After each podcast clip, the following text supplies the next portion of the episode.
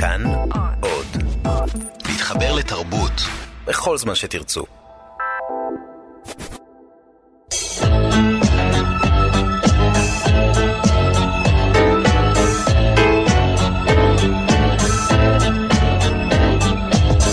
גיבור תרבות הדוקטור דן הרב והדוקטור דוד גורביץ' באולפן עם יונתן גת.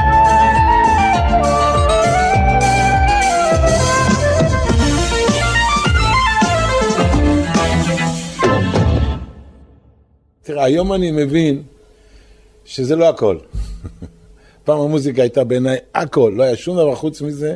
היום יש לי את הקדוש ברוך הוא, אז אני, אני, המוזיקה זה כבר מקום שני אצלי.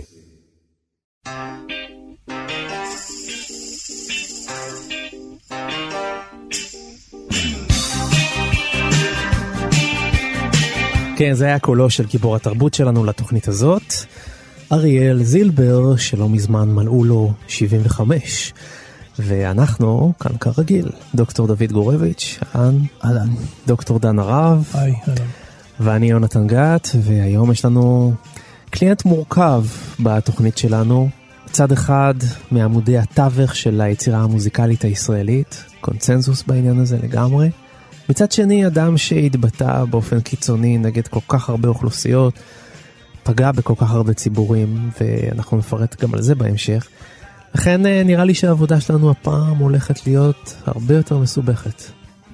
יונתן, אני חושב שהעבודה שלנו הולכת להיות מורכבת לא רק בגלל הדיסוננס הזה שאתה תיארת בין אה, אושיית מוזיקה ישראלית לבין דעות אה, חריגות והתבטאויות קיצוניות. אני חושב שקודם כל מדובר על דמות שהיא בבחינת אה, תעלומה מסוימת. Mm-hmm. איך אנחנו מיישבים את הכישרון העצום הזה, את היכולת המוזיקלית וגם הוורבלית הזאת, את, הגש, את ההגשה המאוד מאוד ייחודית שהאיש הזה מביא איתו, עם אה, מינימום של אה, היסטוריה, מינימום של ידע, מינימום של יכולת לתקשר שהיא, שהיא מעבר למוזיקה. אנחנו יודעים עליו מעט מאוד, ננסה קצת לפצח אותו בהמשך.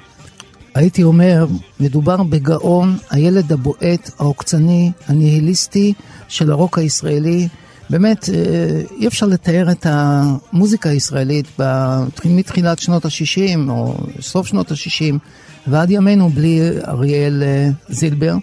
ומצד שני, אדם שהוא גם חושב, כלומר, לא מתחיל מאותה נקודה אה, שהיא הנקודה של חילוניות, של מרד בנוסח שנות ה-60, של הרוק הבועט, אלא מצליח לחשוב גם בצורות הפוכות, נגדיות, אמוניות, וגם שם הוא אותו ילד בועט. במידה מסוימת הוא מזכיר לי את אה, אורי זוהר. זה אותו אורי זוהר בכל גלגוליו, אני אומר, זה אותו אריאל זילבר בכל גלגוליו, בכל מה שהוא עושה, וגם הדברים שהוא לא עושה טוב, עדיין הגאונות שלו היא ניכרת בכל צליל, בכל מילה שהוא אומר, גם אם אני שונא את הטקסטים שלו. אריאל זילבר נולד בתל אביב בשנת 1943 לזמרת ברכה צפירה ולכנר הפילהרמונית בן עמי זילבר. בילדותו גדל בקיבוץ גן שמואל ובגיל 24 החל בקריירה המוזיקלית שלו. בשנת 1974 הצטרף ללהקת תמוז יחד עם שלום חנוך, יהודה עדר, מאיר ישראל ואיתן גדרון.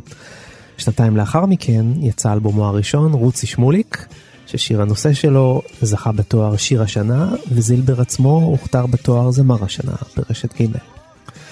בהמשך הלחין גם לזמרים נוספים, וגם כתב מוסיקה ללהקת הגשש החיוור. בין היתר הלחין להם את שירי המערכון פסטיבל שירי דיכאון המפורסם. הוא הקליט עד היום 11 אלבומי אולפן, אלבום הופעה חיה אחד ושני אלבומי אוסף. בשנת 2001 התבטא אריאל באופן הומופובי כלפי הקהילה הגאה, בשנת 2008 התמודד ברשימה לכנסת של ברוך מרזל, ולא נבחר בסופו של דבר.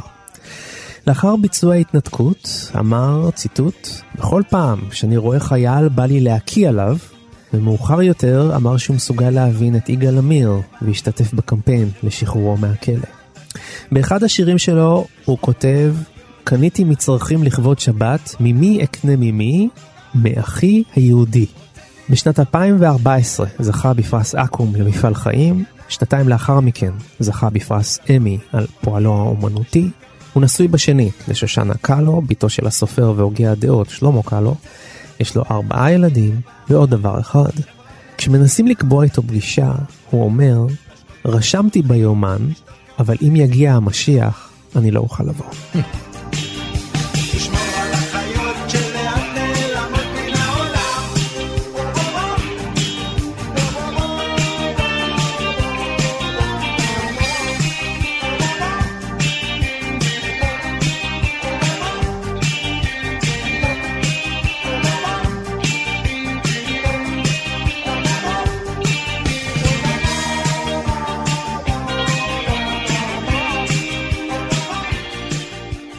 אני חושב שמעבר לזה שאריאל זילבר עבר תהליכים אה, מאוד רדיקליים, אני חושב שהוא העביר אותנו תהליכים, תהליכים מעניינים כקהל. תהליכים מורכבים של ניתוק האישיות של הגיבור מהיצירה שלו. זה מהלך מאוד מעניין, זה מהלך שכלתני, שהוא בדרך כלל לא כל כך אפשרי, כי בהתחלה אני זוכר שהחרימו אותו.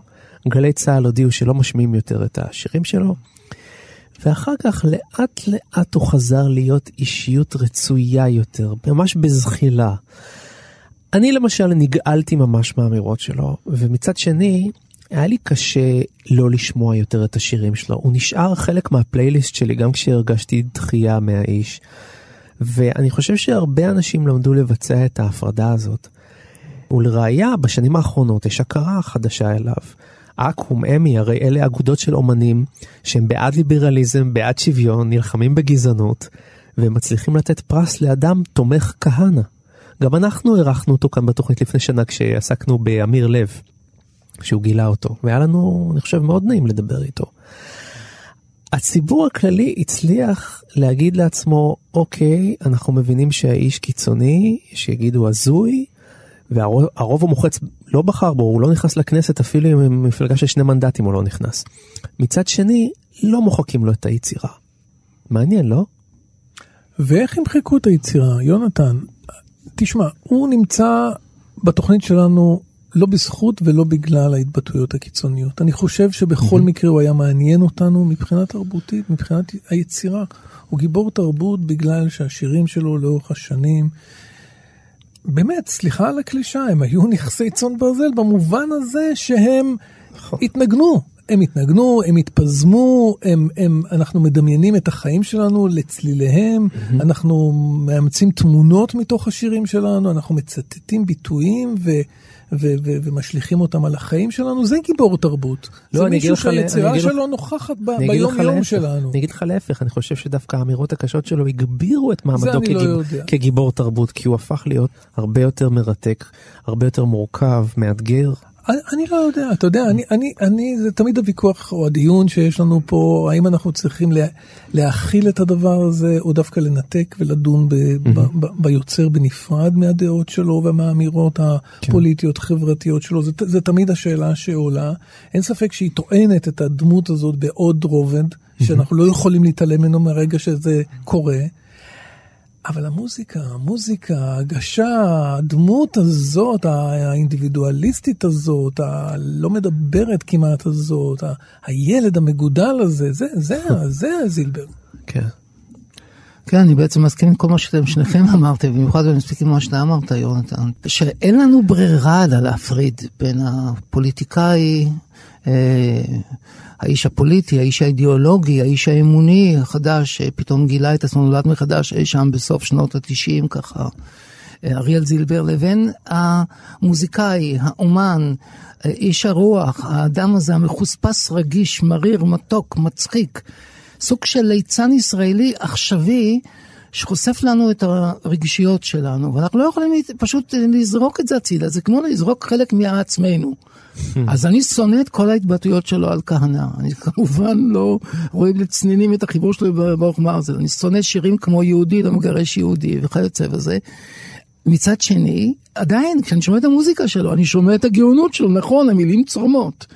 וכשהוא אומר אהבה מינית, ועכשיו הוא מחליף בשירים שלו ואומר אהבה שמימית, כי זה מתאים יותר באחד כן. מהשירים שלו, היותר ניהליסטים. אז אני לא מקבל את הדבר הזה, אבל המוזיקה היא אותה מוזיקה. הקצב הזה של חמש שלישיות שהולכות, או הקצב הזה שמערבב איזשהו פופ כזה מזרחי, קצת יווני, קצת תימני, עם איזו אירוניה פנימית של רוק של שנות ה-60, שזה בעצם הסגנון שלו, סוג של ליצנות מוזיקלית ביקורתית מאוד. אז... Uh, עדיין בתוך השירים האלה, כאילו הגזעניים, עדיין אני שומע את הגאונות שלו. אז זה מקשה עליי עוד יותר. אז אם אני יכול לוותר עליו, בשום פנים ואופן אני לא מוותר עליו. וכמו שאתה אמרת, גם הציבור הרחב, בסופו של דבר התפייס איתו באיזושהי צורה, וב-1975 אתה יכול לראות אותו במקום אחר גם. אתה יודע איזה שיר, לאחרונה הוא הוציא שיר מאוד מאוד יפה, ב-2018 נקרא קרן ראשונה. ככה נקרא השיר. ומין ואלס כזה, נוסטלגי ויפה, שבו בעצם אדם קם, אה, קם אל היופי של הבריאה, יופי של השמש, והוא מרגיש שהיא מלווה אותו במין חסד כזה, והאור כמובן אור של אמונה, לא רק לאור של השמש. ותחשוב שעל אותו איש שר בסוף שנות ה-70, תחילת שנות ה-80, שירים כמו שמש, שמש, שמש, שמש, בא בימים, כלומר, השמש באה בימים, ופתאום היא לא, לא בטח בלילות, אין לה כוח, היא כבר תשושה השמש. עכשיו מגלה את האור. אז אתה רואה את המרחק בין האור האחד לאור השני, ואתה רואה שהוא בוחן דברים משני כיוונים. שזה גם בעיניי מעלה נוספת, חוץ מהגאוניות המוזיקלית שלו והפוד, והעמדה שלו התרבותית. אז גם היותו אדם שמוכן לשנות את דעתו. אני שונא אנשים שלא משנים את דעתם. אני שונא אנשים ש, שנקבעים בדבר אחד, שאומרים את המשפטים האלה, מעולם לא הייתי משנה שום דבר בחיים שלי. כמו למשל אדית פיאף. לא שונא אותם, אני חושב שהיא די, דיבור די מטופש. No, je ne regrette rien. כלומר, טוב, דיברנו, לא על זה, דיברנו, כן. דיברנו על זה שהמשפט עכשיו, הזה יכול להתפרש כמשהו אירוני, אבל אוקיי. אה, טוב, אם זה אירוני, זה אירוני, בעיניי זה לא אירוני. אז הנה, הוא היה פעם חילוני, ועכשיו, ועכשיו הוא הוא דתי.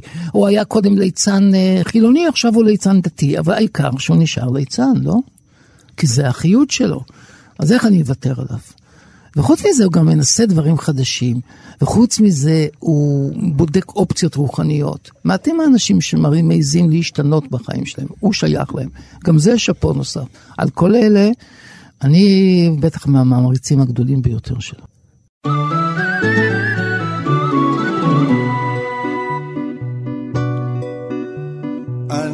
אנחנו במסך עשן, מנותקים מסדר בזמן, ואת הגעת עדן הדרך ארוכה, נסיר הדאגה, נסיר המועקה.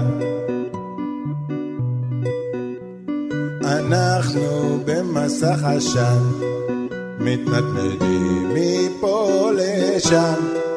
ואפילו שאני עיוור בחשיכה, אני הולך לי בדרכי בבטחה. ועולמי מתחכך בעולמך, וחלומי מסתבך בחלומך.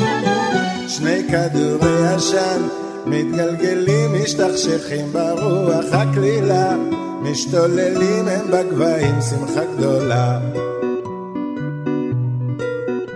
וכוכבים נוצצים במבטך, וגורלי כבר נקשר בגורלך. שתי אלומות של אור, גולשות ומתרגשות, רוצות כבר הלאה לעבור, גם אלוהים כבר מתחשק לו לעזור.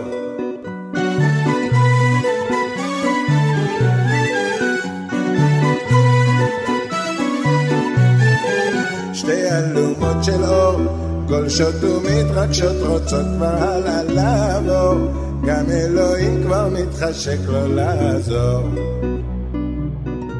איזה יופי. מסך עשן. זה מ-1998 בערך. כן, זה, זה אפשר, אה, אפשר להגיד שהשנה הזאת זה איזשהו קו שבר אצל אריה זילבר בחיים שלו. זה נראה ככה. כי הוא, כן, הוא מתחיל להפנות את פניו לכיוון הדת, ו... אבל פה זה עוד במרומז. כן, נכון, תסתכל מה הוא אומר. אנחנו במסך עשן, אנחנו חיים בתוך עולם של עשן, בעולם מדומה, עולם של מיסוך, ממסכים לנו את האמת. מתנדנדים מפה לשם, ואפילו שאני עיוור, בחשיכה, אני הולך לי בדרכי בבטחה, כאילו ממשיך להשלות את עצמי. ועולמי מתחכך בעולמך. אז שים לב כמה המעבר הזה הנהדר מהמישור כאילו הקוסמי הזה שאנחנו בעשן בתוך זה, ואנחנו מרגישים על הכיפאק בתוך העשן הזה, כמו אידיוטים. כמו מסע העברים של ברויגל, שכל אחד מהעברים נאחז בשני, כשהראשון בעצם אוהד וכולם אמורים ללמוד. אנחנו כולנו בעצם כאותם עברים של ברויגל. אומר, אז עובר לעניין האישי, ועולמי מתחכך בעולמך, וחלומי מסתבך בחלומך. שני כדורי עשן, כלומר, אנחנו לא קיימים כאינדיבידואלים בלי האמונה, ואז תראה את אלוהים פתאום. מתגלגלים, משתקשקים ברוח הקלילה, משתוללים הם בגבהים, שמחה גדולה. וכוכבים נוצצים במבטך, וגורלי כבר נקשר בגורלך. שתי אלומות של אור גולשות ומתרגשות, רוצות כבר הלאה לעבור. גם אלוהים כבר מתחשק לא לעזור. שים לב, הם מתחככים, הם נמצאים בעשן, הם, הם מחפשים אחד את השני, מחפשים אהבה, ואז אלוהים מושיט להם עזרה. גם אלוהים מתחשק, הוא אומר את זה בהומור, גם לאלוהים, מרוב שהוא רואה את אנשים מתאמצים, ועדיין כאילו נמצאים במלכודת של העשן, רוצים לעזור. אנחנו בעסקי נדל"ן, ומקבלים הכל מן המוכן. איזה מילים. אחד תופר, תופר תיק, תופר קומבינה, שני עוזר, שלישי גוזר, קופון. אני אומר, לאן אני הולך ומנין אני בא? אף אחד לא שואל את השאלה הזאת. ועולמי ממשיך להתחכך בעולמך. וחלומי מסתבך בחלומך, שני כדורי עשן מתבלבלים, משתקשקים ברוך הקלילה, משתוללים הם בגבהים שמחה גדולה. וכוכבים נמצאים, שני אלומות של אור גולשות ומתרגשות רוצות כבר הלאה לעבור. וגם אלוהים כבר מתחשק לו לעזור, אז אתה רואה. אלוהים נחלץ להולכים בחושך. ההולכים בחושך זה אותה, אותה תחושה ואותו אותה, אותו נוף של אנשים שהולכים בחושך מזכיר מאוד את האווירה הזאת אה, של, אה, נמצאת גם במחזה של חנוך לוין, ההולכים בחושך. וצריך נכון. לצאת. אלוהים צוחק לאנשים האלה שמתבלבלים, מתחככים, כמו שתי פרודות חסרות ביטחון ומחפשות רק אהבה. וגם אלוהים נחלץ לעזור. Mm-hmm. אז צריך לחפ... להסתכל, יש מקום שבו אפשר לקבל עזרה. בדרך כלל מתייחסים לאריאל זילבר כמוזיקאי ענק, אבל כשקוראים את הטקסט הזה, מבינים שהאיש הוא משורר עילאי. גם אני חושב ככה. בעיניי, אני התרגשתי בדיוק כמוך. זה לא איזה מילים חדשניות. יש פשטות, יש חריזה פשוטה, ועדיין, אתה הולך, אתה מרגיש ש, ש, שיש פה פרודות אנשים מתחככות זו וזו, ואני מחפש את האהבה שלך, ואני מתחכך, עולמי מתחכך בעולמך, הוא אומר. אתה מחפש אהבה. היכולת ההפשטה שלו פה היא מאוד מיוחדת. וגם המעבר מהיסוד הכללי ליסוד האישי והאירוטי. נכון. מתחכך בך, אבל מתחכך במובן הסתמי, ואני מחפש איזשהו אור. כדי, והאור הזה כמובן, הנרמז איננו רק אור של הבמה, שאותו הוא חיפש תמיד ועדיין מחפש אותו גם כשהוא אה, אדם מאמין, אלא האור של האמונה, בדיוק כמו בשיר הזה, כמו שאמרתי, קרן ראשונה, קרן של אור, אור תמיד מזוהה עם אמונה, עם... כן. פקיחת העיניים. במובן הזה... אז יש לו, אז יש לו שיר נהדר, נכון? במובן הזה הוא מאוד מאוד קרוב למאיר אריאל. יש פה משורר. אני לא חושב, לא מתייחסים מספיק אליו כמשורר. הייתי אומר על השלישייה הזאת, הם כולם משוררים גדולים. מאיר אריאל, אמיר לב, ואריאל זילבר. עכשיו תחשוב על השלישייה הזאת. הם מחוברים, כולם מחוברים. הם מחוברים, אצלנו לפחות בתוכנית הם מחוברים באיזושהי כן, צורה. נכון. כי אריאל זילבר גילה את אמיר לב. בדיוק, אמיר לב דיברנו עליו. אמיר לב ביצע, גם מבצע מדי פעם שיר של מאיר אריאל. מאיר אריאל עבד עם אריאל זילבר. הרי לך פה שלישייה מנצחת. אנחנו בעצם הצבנו אותם כבעצם הזמרים המשוררים הגדולים של השנים שלנו. כמו שערה על ראש קרח, כמו כלב בלילות ירח, כמו מסיבה שאיש לא בא, יושבת בוכה. הלכתי לבקש סליחה,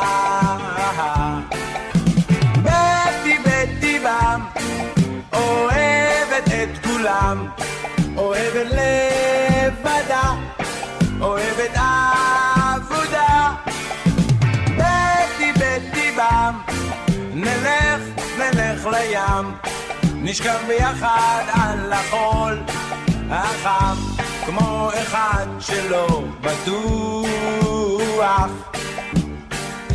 היא כמו נוצה, נוצה ברוח, הכל קונה. מאמינה, וכל איש חשוב. הלך הלך מבלי לשוב. בטי בטי בם, אוהבת את כולם, אוהבת לבדה,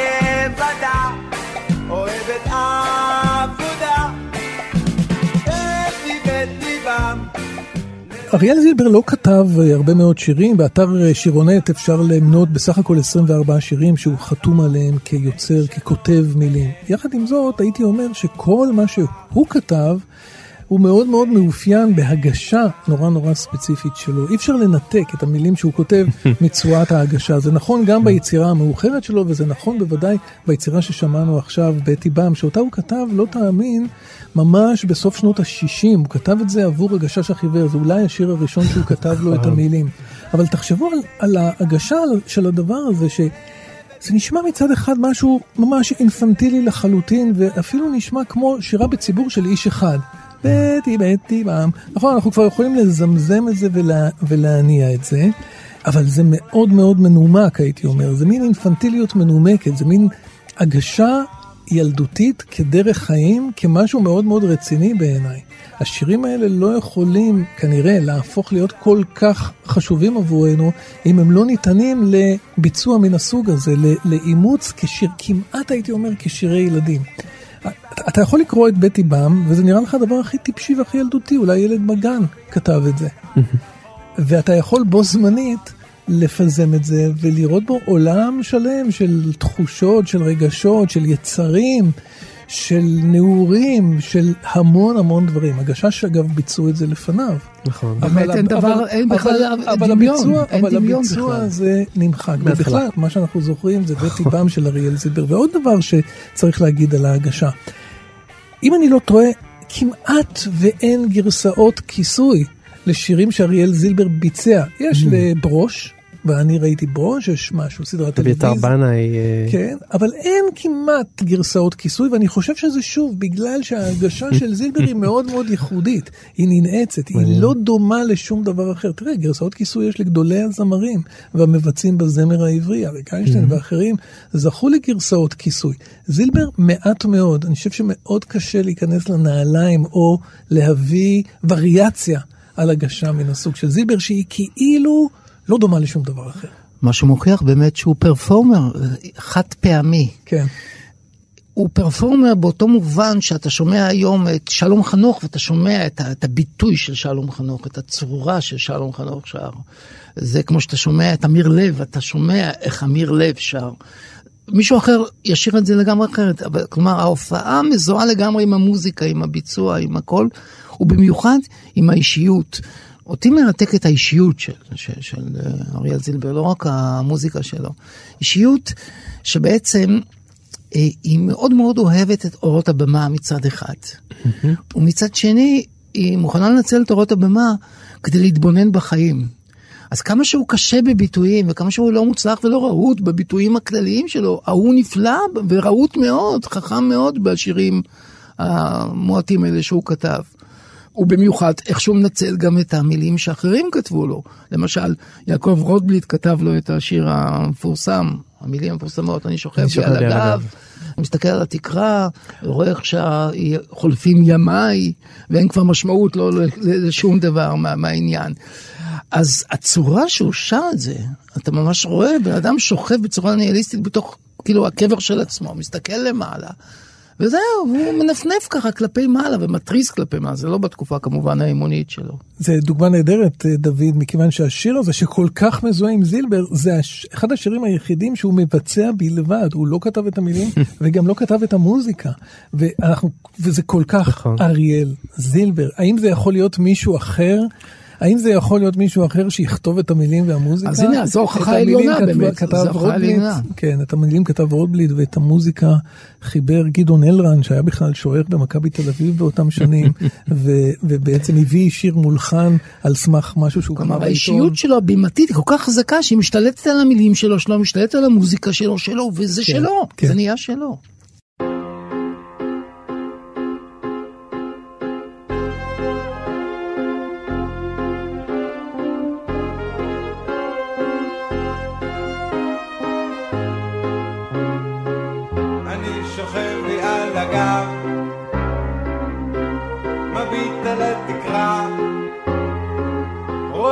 קצת חולפים ימיי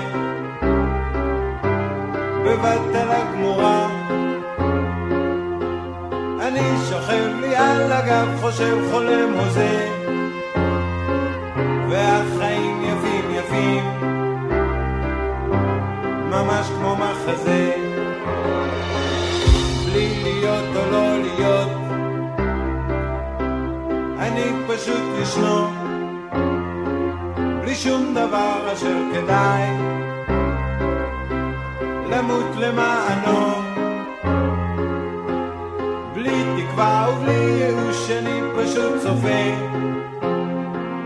כמו תייר על העולם והוא כל כך יפה היו לי פעם עקרונות מכרתי את כולם עסקה מוצלחת בשבילי. טובה גם בשבילם עכשיו כשלא נשאר יותר במה להאמין אני שוקע לעיתים בהזיות על מין בלי להיות או לא להיות עוד נקודה חשובה אחת, כמובן, זה העניין הייחודי של אריאל זילבר והוא ההומור. נוסיף לזה גם את ההומור שלו. אנשים אה, לא צריכים להחמיץ את העניין. מדובר בפוזה של ליצן היחיד כמעט בשירה הישראלית. תחשוב, כמה זמרים לקחו את הדימוי הזה של הליצן כמוהו. קח למשל שלום חנוך, ממש לא, הוא רציני עד מוות. שלמה ארצי, רציני עד מוות בצורה אחרת, קיצ'ית יותר. אתה מבין מה אני מתכוון? כן. אני חושב שהיחיד שלקח קצת פוזה של הומור לתוך המוזיקה הישראלית, וגם הוא גאון מוזיקאים של עצמו, הוא כמובן מתי כספי. שבאיזושהי צורה יש בו איזו אירוניה פנימית, איזה משהו, וגם שם יש איזושהי צורה, רק ששם זה יותר חנוק, כי יש לו את הפרצוף הזה, אתה יודע, הספינקס שלו, שהוא מחייך ולא מסגיר רגשות. כן. בעוד שהוא נותן את כל כולו, את כל הנשמה שלו על הבמה, הפוך מה performance של מתי כספי. והרעיון הזה של להסתכל באירוניה, בהומור, בפרודיה, כחותם של אומן, זה ייחודי לגמרי, אין זמרים כאלה. אין. הוא בדרן. בדרן כואב. במובן, כן. לא במובן הרע של המילה, כן, כן, במובן שליצן הוא בדרן, אבל הוא במובן אומר את האמת. של המילה. במובן המתריס, במובן הכואב, במובן הפיוטי. כי ליצן זה גם דמות פיוטית. ואריאל זילבר תמיד מח- מחבר בין חספוס לפיוטיות ורגישות יתר. שזה מדהים. פלוס ליצנות, אז אה, לצלם ולגזור. אתה צודק, הקטע של הבדרן הוא, הוא עומק אחר שעוזר לו להעביר את המסרים שלו בצורה פיזית לתוך הקהל. הוא שחקן, הוא, הוא שחקן. נגיד, נ- נניח אני אקח עוד פעם את שלום חנוך, שהוא כמו גדול, אבל שוב, הוא לא שחקן, הוא שלום חנוך כל הזמן. הוא לא הדמות שלום חנוך, בעוד שאריאל זילבר זה הדמות אריאל זילבר. כן. יש בו משהו כזה טיפה קופיפי כזה, ההו-הו, הה, כן? טיפה מגחיך את עצמו. טוב, יש לו נתונים לה- קופיפיים כאלה במראה שלו, כן, אבל כללי, הוא- הוא אבל משחק במובן על זה הטוב של בכוונה. המילה. כן, כן, כן, והוא, במובן כמו שאתה. אומר, אתה, הוא לוקח את זה עוד יותר כזה, מה שנקרא. בוא ניתן לכם את הקרקס הזה עד הסוף. אני חושב שהגישה הזאת היא מאוד נכונה. מה שחסר במוזיקה הישראלית זה הומור עצמי ואירוניה עצמית. כן. אין כמו אריאל זילבר לצורך הזה.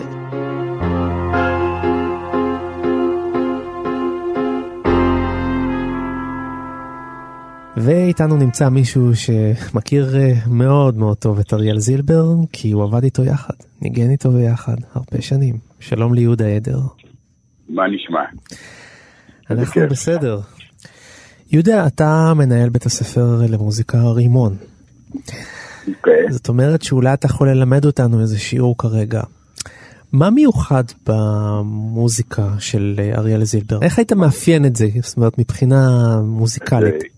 קודם כל, אם אתה מקרב קצת את השירים שלו, אתה רואה שהשירים שלו מבחינה מלודית הם מאוד מיוחדים.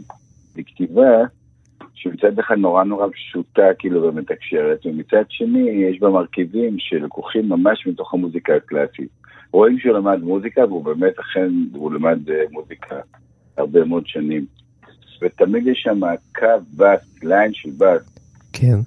אני שוכב לי על הגב, אפילו בהולך בטל. כן. הולך בטל, דו דו דו, דו דו דו, טום, דו דו דו, טום. יש לו מהלכים של בס, כמו שיש לך במוזיקה של באך, רק שזה אוקיי. נמצא בתוך המוזיקה הקלה. במוזיקה הקלאסית, מעבר למנגינה, יש תמיד אה, מהלך של בס, שהוא הקונטרפונקט ל- המנגינה המובילה. מהמם. והרי לקח את העולם הזה של באך והכניס אותו לתוך המוזיקה שלו. זאת אומרת, הוא בעצם כותב נורא נורא מתוחכם, והוא מצליח להכניס לתוך המוזיקה הכי מתקשרת שלו. אני לא רוצה להגיד פשוטה, כי היא לא פשוטה, אבל היא נורא נורא מתקשרת. ויש גם את השימוש בחצוצרה, נכון? כן, טוב, זה בגלל שהוא התחיל כחצוצן, הוא היה מנגן באופרה. חצוצרה, ובאמת הוא מספר שאחד התפקידים שהוא ניגן היה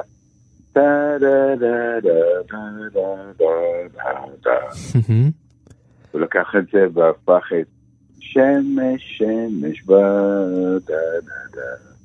כן. והוא המשיך טה דה דה דה דה, שמש שמש, הוא אמר ש... זה התחיל עם אה, מנגינה קלאסית שהוא ניגן בחצוצרה, והוא השלים אותה. לשיר, אחד השירים הנפלאים שאי פעם נכתבו לדעתי בשפה העברית, זה שמש שמש. אז מעניין מה שאתה אומר, זה, זה באמת נשמע עכשיו כמו שאתה מתאר את זה ממוזיקה קלאסית, זה באמת נשמע יצירה נכון. קלאסית. ממש. אז- אז ומה זה- שיפה שהוא חיבר את כל העולמות הכי מתוחכמים, והפך אותם לשירים. אז אולי זה השפעה קצת מאביב הכנר, יחד עם אה, השפעה מאמו הזמרת? השילוב בטוח, של שניהם. בטוח. בטוח שהוא, דברים שהוא שמע בבית, זה דברים שהוא גדל עליהם. וכשאתה גדל על הדברים האלה בתור ילד, אתה לא עושה מהם עניין, אתה פשוט הולך ומשתמש בהם. יהודה, אתה דיברת בחום רב והדגשת מאוד את הפן האינדיבידואליסטי באישיות של אה, אריאל זילבר, נכון. ומצד שני הוא, הוא היה שחקן מרכזי בתמוז, ואני רוצה לשאול אותך האם, האם, האם הוא היה שחקן קבוצתי, או נשאל את זה בצורה אחרת, איך מיישבים את האינדיבידואליזם הזה עם הצורך ל, לשחק משחק קבוצתי בלהקה כל כך עתירת כישרונות? איך הדבר כן, הזה הוא- מסתדר בכלל? זה לא יסתדר. לא, עובדה זה- שזה כן מבחינה מסתדר. מוזיקלית זה הסתדר, מבחינה אישית לא הפסקנו לריב ולהתווכח. על, על דברים שהם עד היום לא ברורים לי, אבל לא משנה, זה המציאות. כמו מה? מבחינה כמו מה? מוזיקלית, על מה התווכחנו? כמו למשל, מה? מה? צורת הגשה של שיר נגיד, משהו מן הסוג הזה? לא, לא, מוזיקלית אנחנו נורא נורא הסתדרנו. כל המיתולוגיה שהתווכחנו על מוזיקה היא לא נכונה, התווכחנו על שטויות. אני לא יודע על מה, אולי על כסף, אולי על... אבל דווקא מבחינה מוזיקלית נורא נורא הסתדרנו, ואתה שומע את זה במוזיקה. אנחנו כאילו מהלהקות המיתולוגיות האלה, ש... וגם עכשיו שעשינו איחוד לפני שנתיים, כן. עבדנו מ... לא מהבוקר, כי שלום חנוך לא מתעורר בבוקר, אבל משלוש, ארבע עד 11 בלילה בלי לקחת הפסקה. כן. נורא נהנים לנגן וליצור. אנחנו פחות מסתדרים בשיחות של היום-יום. היה איזה משהו שלא לא נתן לנו לחיות ביחד. ומצד שני אנחנו, תמיד כשאנחנו נפגשים, היצירה היא נפלאה ונהדרת, שעשינו את האיחוד הזה עכשיו. כן, עשיתם לא מזמן איחוד, נכון, שמאוד הצליח, מאוד. ו... בתור מי שהיה שם אני יכול להגיד שהמילה הצליח היא מילה קטנה. זה היה מרגש כן. בצורה בלתי רגילה, זה היה אחת ההופעות הזכורות. אני חושב שאני אסע... דן. פה ממש מתרגש, תדע. כן. ו... כן, אבל גם גם, אני גם חושב שאנחנו ניגענו לנש נפלא, אבל האווירה הייתה קשה לפני ואחרי. למה? מה זאת אומרת? הייתה מדהימה. מה זה אווירה קשה? למה? זה איזושהי אי תקשורת מוחלטת של אחד עם השני. אתה שומע את זה כל הזמן בלהקות שמתכסחים, רבים. תראה, גם הרולניסטון שעדיין קיימים, הם נפרדים תמיד לשנתיים, והם שוכחים למה הם רבו. ואז הם אה, מתאחדים, כי פשוט יש להם עושים כל כך הרבה כסף שהם לא יכולים להרשות לעצמם לא להתאחד, וגם אני חושב שהם נהנים לנגן אחד עם השני. כן. אני נורא אה, מקנא בלהקה כמו טיסלאם, שמצאו עוד דרך, אתה יודע, להופיע עכשיו כבר כמה שנים, יש להם איזה ארבע הופעות בחודש, והם נורא נהנים, או כמובן כוורת, כן. שתמיד הייחודים שלהם הם מלאי אה, יופי וקשר ו... מהמם. וחברות, ואצלנו המוזיקה פשוט מדהימה, אבל אה, אנחנו לא מדברים אחד עם השני, זאת אומרת, אף אחד לא שואל מה שם הנכדים שלך, מה אתה עושה. אז כאילו הכימיה עובדת בזמן ההופעה, וכשקווים האורות, זהו, כל אחד דרכו. לגמרי. זה הקסם פג, מה שנקרא. אתה לא יודע כמה זה נכון, אתה יודע, יש תמונה נורא ידועה של תמוז, שיש לי אותה באתר בפייסבוק, שרואים אותנו מתחבקים בסוף ההופעה שהייתה לנו לפני שנתיים, כן. וכולנו מחייכים, אני ממש הייתי צריך בכוח לאסוף את כולם לקידה הזאת. כולם ברחו לכל עבר, אמרתי, חבר'ה, רגע, בוא ניתן קידה. אתה מבין מה אני אומר? הפער בין היופי והחיוכים שאתה רואה, מדהים. זה משהו שבאמת הוא שייך לתחום הפתולוגיה ולא לתחום, ה... לא לתחום האמנות, כי באמנות אנחנו ממש טובים. יהודה, אתה עבדת גם עם מאיר אריאל וגם עם אריאל זילבר, ונדמה שלשניהם קרה משהו פחות או יותר באותו גיל. מאיר אריאל אה, רדה בקהילה ההומו-לסבית ושילם על זה מחיר ואחר כך התנצל. אריאל זילבר עשה את אותו דבר והרחיב גם הלאה, תמך בכהנא, אה, הצטרף לקמפיין שחרור יגאל עמיר. למה אתה חושב שזה קרה לשני האנשים האלה פחות או יותר באותו זמן בחייהם? אני אגיד לך, קשה לי להיות פרשן, בייחוד שאני גם מכיר אותם נורא טוב. כן, לכן אנחנו שואלים אותך. לא, אבל כל אחד מהם הוא... אני, אני מהמקום שאני מסתכל על, נגיד, על מה שקרה למאיר אריאל, מצב של מצוקה, שהוא לא צריך להתפרנס. מהמם. צריכים להבין את המצב שהוא היה אז, הוא היה פשוט רעב ללחם, הוא היה במצוקה, והוא דיבר שטויות. נקודה. מהמם. ארי זילבר הוא באמת התרכובת של הגאון הזה, שהיה לה קשה נורא נורא להצליח. כן. וזה, יש את המשפט הבנאלי הזה, יש רק דבר אחד קשה מכישלון, זה הצלחה, והוא הוא חווה הצלחה נורא גדולה. מהמם. בתמוז, ברגע שהתחלנו להצליח, והיה רגע כזה, היה לו קשה, וכשהוא, הקריירה שלו, מעניין, מעניין, רגע, אבל למה, למה ההצלחה בעצם עשתה לו לא טוב? תסביר לנו. זהו, זה משהו שאתה לא יודע להסביר. זה משהו שאתה צריך להיות נוכח שזה קורה, ככה זה קורה. היה משהו שלא נתן לזה להתנהל, אתה יודע, בכל להקה, אני חושב על טיסלן, גם שם בטח אנשים השתגעו, אבל הם מצאו איזושהי דרך להעביר את זה. אתה חושב שזה קשור לזה שהוא היה ילד חוץ, ופתאום האהבה הגדולה של הקהל שהופכת אותו למקובל ורצוי, הכל- זה מבלבל. הכל ייתכן. יש לי מלא תיאוריות, אבל בגדול, הוא היה נורא מסכן, הוא היה נורא מבוהל מההצלחה הזאת, במקום שהוא יגיד, וואו, שיחקתי אותה, הוא... זה משהו ש... שלא יעשה לו טוב. מעניין. לא, זה, זה הרבה, זה לא היחידי, אתה יודע, אתה מסתכל על ליטי ינקי, ביתר בנאי. ההצלחה שלהם נורא הבהילה אותם, היא לא עשתה להם טוב. כן. הם היו צריכים הרבה זמן להתאושש, ל- להתמודד עם זה. הצלחה, כשאתה רואה מישהו כמו שלמה ארצי, יש לו איזה משהו במבנה האישיות שלו, שהצלחה זה דבר נכון לו, זה לא, הוא חי את זה ממש טוב. כן. לא שזה לא קשה לו, זה גם קשה לו, אבל הוא חי את זה טוב. רוב האנשים, חלק מהגדול מהאנשים מתחרבנים, ואתה יודע, אתה רואה את זה. יהודה עדר, מנהל בית הספר רימון, חבר להקת תמוז, וגם, מאוד חשוב, אבא של אלון. גם שלום, בדיוק. אנחנו מאוד מודים לך שהיית איתנו. זה כיף. תודה, יהודה. תודה. תודה רבה. תודה רבה. ביי.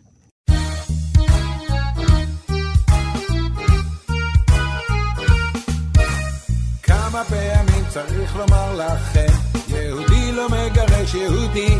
אה, כמה פעמים צריך לומר לכם, יהודי לא מגרש יהודי. כמה פעמים צריך לומר לכם, יהודי לא מגרש יהודי. אה, כמה פעמים צריך לומר לכם, יהודי לא מגרש יהודי. יהודי לא מגרש יהודי, לא מגרש יהודי, לא מגרש יהודי. כולנו יהודים, יודעים אנחנו גם יודעים. עוד נראה לעולם איך עומדים אל מול הרשע. אתם יודעים, אה, לכבוד התוכנית שלנו הקשבתי קשב רב לכמה שירים מתוך האלבום שלו מ-2008 שנקרא פוליטיקלי קורקט. אני מודה שלא התעמקתי בו בעבר, ושם אריאל זילבר שר אה, שירים כמו יהודי לא מגרש יהודי, הגירוש, יש דין ויש דיין, כן, וכל מיני מין אה, דברים כאלה שהיו נגד הממשלה, נגד ההתנתקות וכדומה. ועושה רושם שככל שהוא נהיה יותר ויותר פוליטי, ככה הרמה האומנותית של השירים שלו הלכה וירדה, זה כמובן עניין של טעם. אבל אה, גם הוא הודה בזה שבעצם ככל שהוא מגביר את העוצמה האידיאולוגית שלו ואת הקו האידיאולוגי בשירים שלו, ככה הרמה האומנותית שלו, שם הוא מתערער.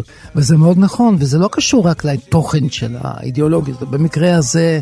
אה, דיסק בעקבות ההתנתקות, לנסות לאמץ את המגורשים, יהודי לא מגרש יהודי, יש דין, יש דיין, הגירוש וכיוצא בזה. גם אצלם זה לא הפך ללהיט, זאת אומרת זה לא הצליח גם שם. כן, אבל יש לי, יש לי תשובה לשאלה למה זה לא הפך ללהיט. לא בגלל התוכן אני אומר, בגלל שהתוכן קלקל כביכול את, ה, את, ה, את העוצמה המוזיקלית, אלא שזה סותר את אישיותו mm-hmm. של, של, ההסבר שלי הוא כן. מנקודת מבט של אישיות שלו. האישיות שלו היא של המתריס הגדול, הליצן נכון, הביקורתי. נכון, נכון. עכשיו פה הוא נכנס לתוך פוזה דידקטית, ש... דידקטית שהיא יבשה והיא קטנה עליו, כאילו. Mm-hmm. כלומר, הוא נתפס כמין בן אדם שאומר טקסט שהוא לא...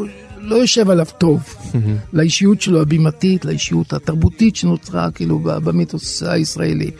וגם הוא עצמו לא הזדהה עם הדבר הזה. כלומר, אני לא קושר את זה רק לעניין שהוא נהיה ימני ולאומני וגזעני וכיוצא בזה, אני חושב שזה, הטקסט, העוצמה שלו הייתה שהוא לא היה חד משמעי וחד צדדי ואידיאולוגי בטקסטים שלו. גם בתקופה שהוא היה חילוני, אז הוא לא היה חד צדדי, הוא היה מורכב. וגם אין הומור. זה הנקודה המרכזית, היות והוא הליצן בעל ההומור, אז איך, איך תעשה פוליטיקלי קורקט בעד ההתיישבות ונגד ה... אני יודע, נגד העקירה עם הומור? כן. מי אתה צוחק פה? על המסכנים, העקורים? אתה לא יכול. אתה חייב לקחת פוזה מאוד רצינית. וזה פוזה של הנביא לבית ישראל, או משהו מהסוג הזה, שבא עם הגרמושקה שלו, שהוא יושב שם עם הזה שלו, עם האורגנית שלו, הנייד, כן. כמו, כמו, אתה יודע, כמו להקות הצבאיות של פעם, שיש תותח, וליד זו מתנהג גם חצוצרה ועוד כמה דברים, והוא כאילו הולך עם הגרסות שלו, וזה... זה נתפס כהומור, אבל לא הומור לטובתו, אלא הומור נגדו, כלומר זה נראה מגוחך. לא בגלל התוכן, אני אומר, בגלל שזה ברור, לא, ברור. לא הדמות. זה לא הדמות. כן, בן אדם שחוסר רצינות ואי הליכה בתלם הם הדגל שלו, פתאום לוקח לו דגל ומתגייס בעצם נכון. וזה מה שיוצא, כשאתה מגויס למשהו זה כנראה לא, לא יכול לעבוד, במיוחד עם הנפש שלך, כמו שאתה אמרת דוד, מאוד נכון, היא נפש אמ, של הפתעה מתמדת, של אי הליכה בתלם, של פסיכה על שני הסעיפים, של, של משהו שהוא לגמרי חופש, חופש של יצירה, אין חופש של יצירה אמרת את מילת המפתח, חופש. עכשיו, כל אידיאולוגיה אין שום חופש, כי אידיאולוגיה פירושו אנטי חופש, כן. לחשוב בצורה ספקנית על דברים שונים. אידיאולוגיה פירושו להאמין באופן עיוור באמונה ולראות בזה את יסוד העולם, מה שיציל את העולם. אז זה בדמות הליצן הצוחק, איפה זה? הבבון החמוד המתפרע וכל זה. זה נראה כאילו שהוא התחפש למשהו שהוא לא. ולכן העוצמה הייתה חלשה יותר, גם מנקודת מבטיו של התומכים, שלא לדבר כבר על אלה שגם הסתכלו על התוכן. כן. אבל נניח לזה, מנקודת מבטו האומנותית, הפורמליסטית, זה לא היה טוב, זה לא עבד טוב.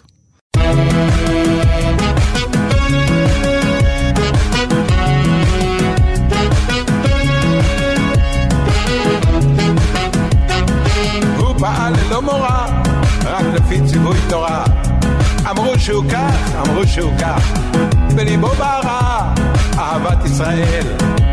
הוא ראה את הנולד, צעק זעק הזהיר, בארץ הזאת יש מקום רק לעם ישראל. כהנא צדק, כהנא צדק, כהנא צדק, כן כן, כהנא צדק. כשהיו אז פיגועים, ערבים עם סכינים, הוא אמר אם נמשיך כך, נשק חם להם מובטח. התקשורת לעגה, הוא רואה שחורות אמרה, הוא ממציא, הוא סתם עושה, דבר כזה פה לא יקרה. כהנא צדק, כהנא צדק, כן היום כולם יודעים, כהנא צדק. כן, דוד, אני רואה שאתה לא רוצה להצטרף לשירה פה של השיר הזה. לא, תשמע... רק נגיד למאזיננו שאריאל זילבר מתאר איך כהנא צדק אז כשהוא התריע שאת הערבים צריך לסלק מפה. טוב, מה יש להגיד על הדבר הזה? דוגמה נהדרת להוכיח את התזה שלה הבאה. המילים מטומטמות לגמרי.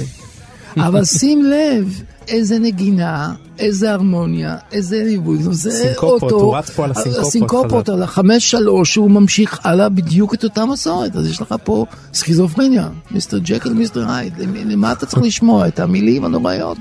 או עדיין להבין שהכל הוא בתוך הגרוב הזה, כאילו, שממשיך. אז אני מעדיף כאילו להחריש אוזן אחד ולשמוע באוזן השנייה. זה מה שאני יכול לעשות. זאת אומרת שאפשר לעבור את זה מפתן ביתך אם uh, יש לי כישרון מוזיקלי. זאת אומרת המוזיקה, כמו שדוסטויבסקי עובר את מפתן ביתי, ואני קורא בחטא ועונשו, למרות שמדובר באחד הסופרים האנטישמיים ביותר כן. שנולדו אי פעם בעולם. כמו שאני שומע, מוזיקה של וגנר. Mm-hmm. הרי המוזיקה הזאת, אומרים שאפילו הציתה, אתה יודע, דברים אחרים, והשפיעה על, על הנאצים כן. ועל האווירה, והוא כתב גם ספר שנקרא היהודים במוזיקה, וגנר.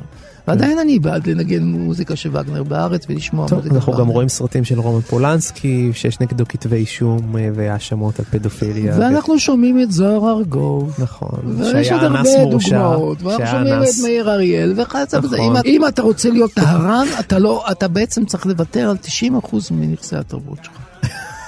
תחליט. 90 זה הרבה.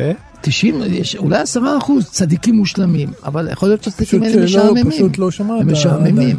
טוב, בסדר, אני לא עשיתי סטטיסטיקה, אני לא מוכן לחתום על זה, אבל אתה מבין באופן עקרוני מה אני אומר. זאת אומרת, אנשים nobody is perfect, לא? ככה לא נאמר בחמים וטעמים בסוף שם, nobody is perfect. ובעיקר יוצרים שהם מטבע בריאתם אנשים אקצנטריים, אנשים מפתיעים, אנשים שחותרים נגד, זה, ש... זה, זה, זה, זה הולך ביחד. הורסים את לא- הגבולות לא... המקובלים. כן, זה הולך ביחד, צריך לקבל את זה. זאת אומרת, צריך להבין שזאת חבילה. יש מעט מאוד אנשים, כמו שאתה תיארת, או שאנחנו עדיין לא יודעים על החטאים שלהם ועל הסטיות שלהם, או שבאמת הם, הם, הם עדיין יוצרים מאוד מאוד גדולים, שאתה יודע, הם ילדים טובים. אני חושב שיוצר טוב לא יכול להיות ילד טוב, זה מזכיר לי, אתה יודע, את כל הנושא הזה של חוק הנאמנות בתרבות. כמה, כמה, כמה המושג הזה הוא מושג מופרך של תרבות ונאמנות, הרי תרבות מטבע בריאתה חייבת לחתור. תחת המילה נאמנות. בדיוק. היא צריכה לערער על המילה נאמנות, אז איך להגיד שהתרבות תהיה נאמנות? בדיוק. השרה לא שמה לב לפרדוקס הזה. כן. אז זה בהקשרים אחרים, נכון גם לגבי זילבר ולגבי יוצרים אחרים שהזכרת, דוד.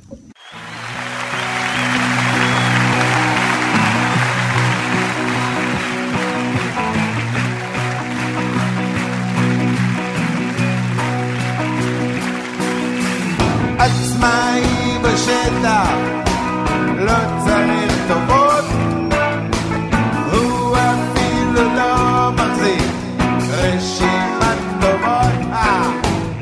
סיימנו, אבל זה לא באמת הסוף, כי אתם יכולים להזין עכשיו לעוד תוכניות של גיבור תרבות, והקלטנו לא מעט כאלה, בין היתר גם על מאיר אריאל הגשנו שתי תוכניות, וגם על אמיר לב, אז אנחנו משלימים לכם את השלישייה הזאת, שאצלנו היא השלישייה המנצחת.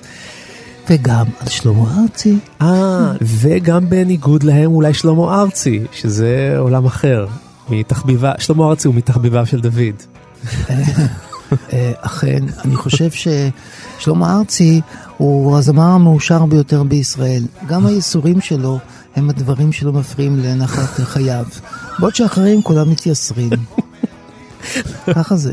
רק אומרים את המילה שלמה ארצי ומקבלים ישר. אין צדק. לא, אתה הרמת לא, להנחתה, נכון, מה אתה נכון, רוצה? אתה מחפש צרות, מצאת. אני בכוונה עושה את זה, אני יודע שזה יתסיס אותך. זה לא מתסיס אותי, דעותיי, זה לא מתסיס אותי.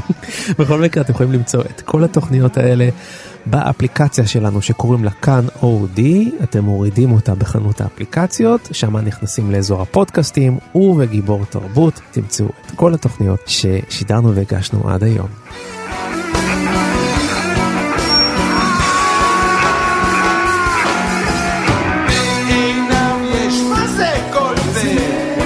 אנחנו רוצים להודות לטכנאי שלנו נדב זילברשטיין, לשלומי בן עטיה ולאייל שינדלר שהביאו אותנו כאן לשידור.